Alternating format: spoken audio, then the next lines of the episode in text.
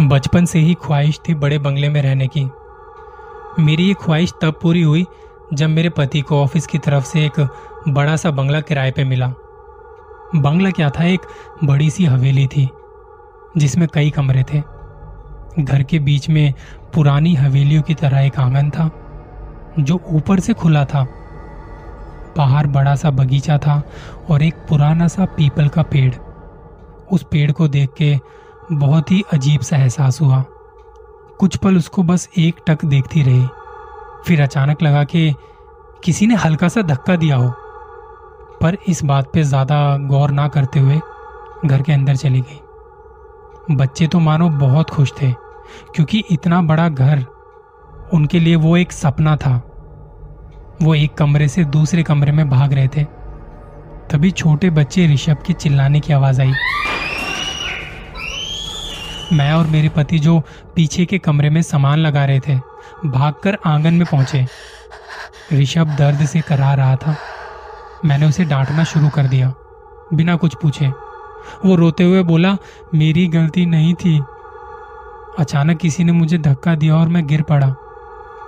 उसकी बात सुनकर मेरे होश उड़ गए, क्योंकि ऐसा ही धक्का मुझे ऊपर छत पर महसूस हुआ था। मैंने आँगन में चारों तरफ़ नज़रें दौड़ाई। पर ऐसा कुछ अजीब नहीं लगा मुझे।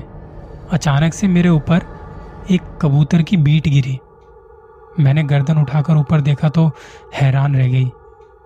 वो पीपल का पेड़ जो बाहर के बगीचे में था, उसका आधे से ज़्यादा हिस्सा आँगन से साफ़ दिखाई दे रहा था। उसके पत्ते हवा में तेज हिल रहे थे। ना जाने क्यों उस पेड़ को देखते ही मेरे रोंगटे खड़े हो जाते थे। रात को अपने मन का डर मैंने अपने पति को बताया। वो पहले तो हंस पड़े, फिर थोड़ा गंभीर होकर बोले, देखो, तुम्हारी ही जिद थी। इस वजह से हमें इस बंगले में रहना पड़ रहा है। इसलिए इस वहम को दिमाग से निकाल दो और अपने सपने को खुलकर जियो। फिर शायद दोबारा हमें ऐसे घर में रहने का मौका ना मिले। कह तो ठीक रहे थे वो। मैंने अपने आप को समझाते हुए सोचा कि शायद मैं ही ज़्यादा सोच रही हूँ। मैं अगले दिन घर की साफ़ सफ़ाई में जुट गई।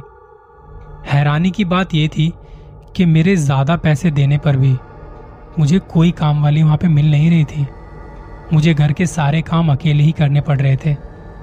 झाड़ू लगाते लगाते मैं थक जाती थी। तो एक दिन स्टूल पर बैठ गई और आराम कर रही थी कि अचानक मेरी नज़र एक छोटे से दरवाजे पर पड़ी। उस पर एक बड़ा सा ताला लगा था।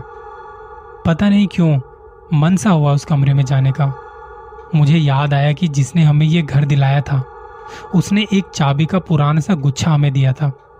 मैं तुरंत उस गुच्छे को ढूंढ कर लाई और कमरे का ताला खोल दिया। अंदर का नज़ारा काफ़ी कबाड़ सा था। कमरे में बत्ती नहीं थी, पर क्योंकि दिन का समय था तो कमरे में दो बड़े बड़े रोशनदान से काफ़ी रोशनी अंदर आ रही थी। मैंने चारों तरफ़ नज़रें दौड़ाई। जगह जगह मकड़ी के जाले लगे हुए थे।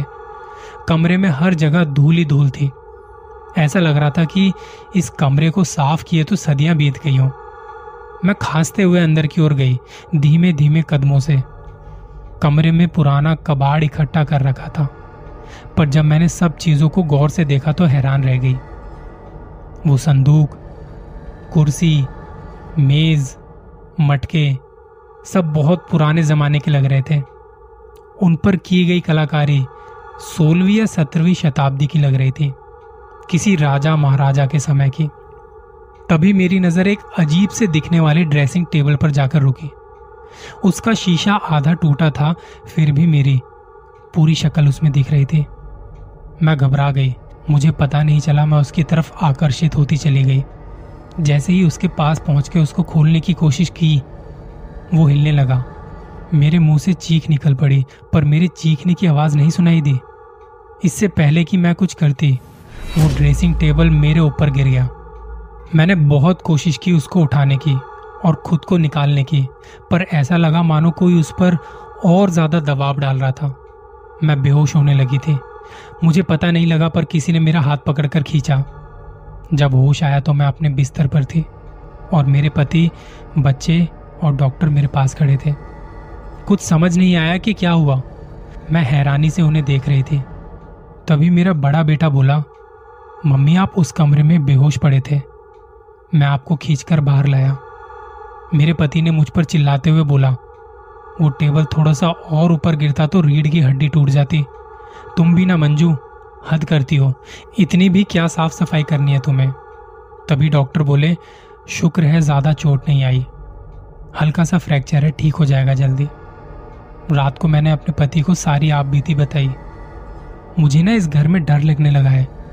ये मैंने उनसे कहा, सब तुम्हारा वहम है, ऐसा कुछ नहीं है। सो जाओ, सब ठीक हो जाएगा। उन्होंने बड़े प्यार से कहा।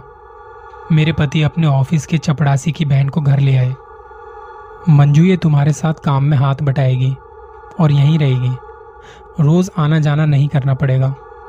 मैंने उसे उसका कमरा दिखाया और उस दिन का सारा काम समझाकर अपने कमरे में वापस आई। शुक्रिया आपको मेरी इतनी फ़िक्र है। ये कह के मैं अपने पति के गले लग गई। तभी मैंने खिड़की के बाहर एक साया देखा। मैं भागकर वहाँ गई।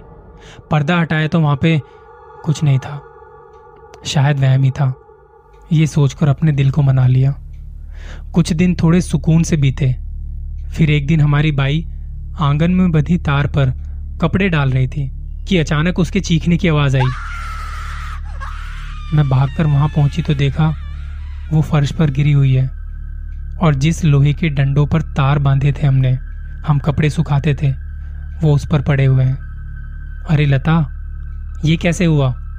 ये डंडे तो मज़बूत हैं, ये तुझ पर कैसे गिर गए? मैंने बहुत ही हैरानी से पूछा। फिर मैं किसी तरह उसको उठाकर बिस्तर तक लाई और अपने पति को ऑफ़िस में फ़ोन कर बताया। मेम साहब, यकीन मानिए, मेरी कोई गलती नहीं है। मैं तो आराम से कपड़े सुखा रही थी कि मेरी नज़र ऊपर पीपल पर पड़ी। बस उसे देखती रही थी कि अचानक मुझ पर गिर पड़े। वो दर्द से कर्राती हुई बोली, मेरा थोड़ा दिमाग घूमा। जब भी हम में से किसी को चोट पहुँचती है, तब तब वहाँ पीपल के पेड़ पर वो साया दिखा है उस दिन उस कमरे में भी पीपल के पेड़ का साया साफ़ दिख रहा था। मेरा शरीर काँप उठा। कहीं कोई पिशाच तो निवास नहीं करता इस पेड़ पर। जो नहीं चाहता कि हम यहाँ पे रहें। इसलिए हमें चोट पहुंचाकर हमें यहाँ से निकालना चाहता है।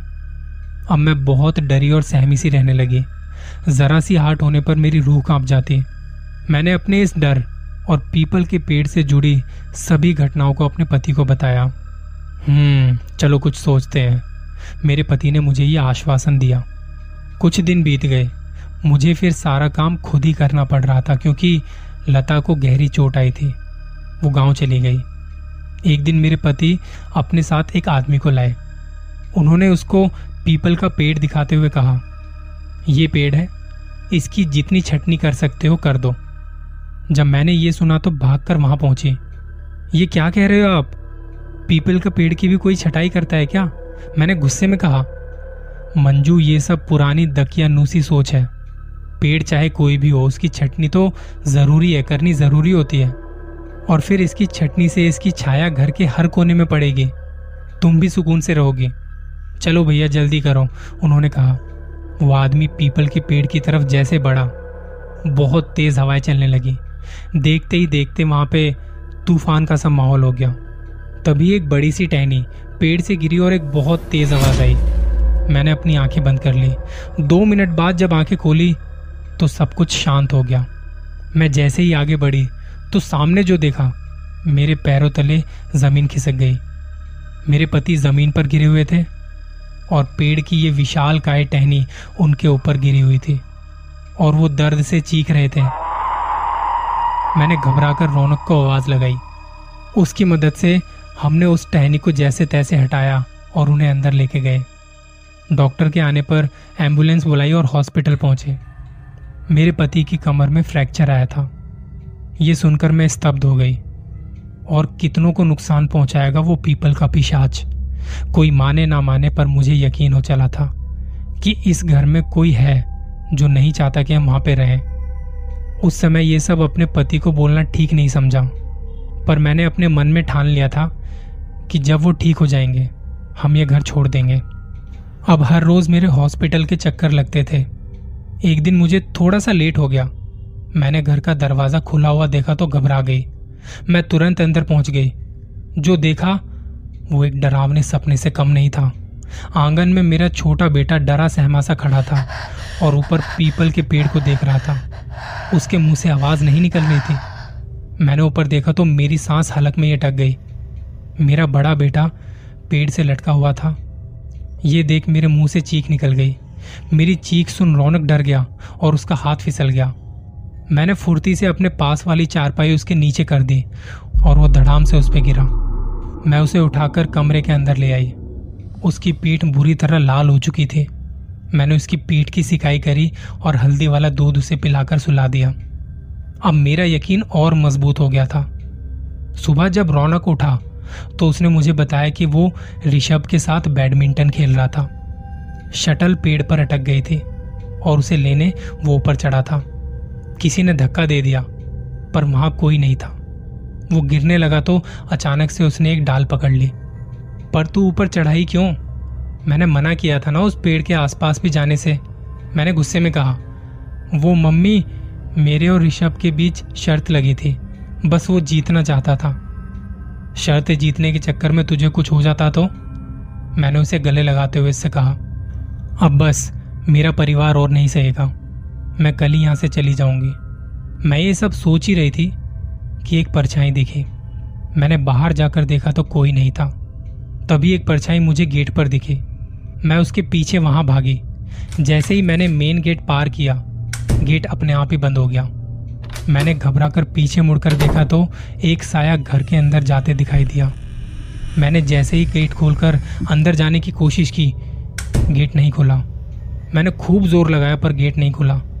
मैं पसीना पसीना हो गई, क्योंकि बच्चे अंदर थे। मुझे समझ नहीं आ रहा था कि मैं क्या करूँ। तभी ऋषभ के चीखने की आवाज़ आई। मम्मी, कहाँ हो आप? मम्मी, मुझे डर लग रहा है। बेटा, मैं बाहर हूँ। गेट नहीं खुल रहा तो हिम्मत रख। रौनक, बेटा, जल्दी से आ। मैं चिल्लाकर बोली। पर मुझे लगा कि मेरी आवाज़ ऋषभ और रौनक तक नहीं पहुँच रही थी। मुझे बार बार ऋषभ की आवाज़ आ रही थी, पर मेरी आवाज़ उन तक नहीं पहुँच रही थी। मैं असहाय सी गेट पर ही गिर गई। सुबह जब मुझे होश आया तो मैंने फिर गेट खोलने की कोशिश की। इस बार गेट आसानी से खुल गया। मैं भागकर अंदर बच्चों के कमरे में गई। वहाँ देखा तो वो आराम से सो रहे थे। मेरी जान में जान आई जब वो उठे तो मैंने उनसे पूछा कि रात को क्या हुआ था? मम्मी, कुछ नहीं हुआ था। हम तो आराम से सो रहे थे। और हमें आपकी कोई आवाज़ नहीं आई। मैं समझ गई कि उस पिशाच ने मुझे डराने के लिए ये सब किया है। मैंने बच्चों को तैयार होकर आने को कहा। उन्हें लेने में हॉस्पिटल पहुँच गई। वहाँ अपने पति को सब कुछ बताया। डॉक्टर के मुताबिक एक दिन बाद उनका प्लास्टर खुलना था। मैंने तय किया कि उस रात वहीं रुकूँगी अपने बच्चों के साथ। अगले दिन सुबह प्लास्टर खुलने के बाद हम सब घर पहुँचे। मेरा इरादा एकदम दृढ़ था।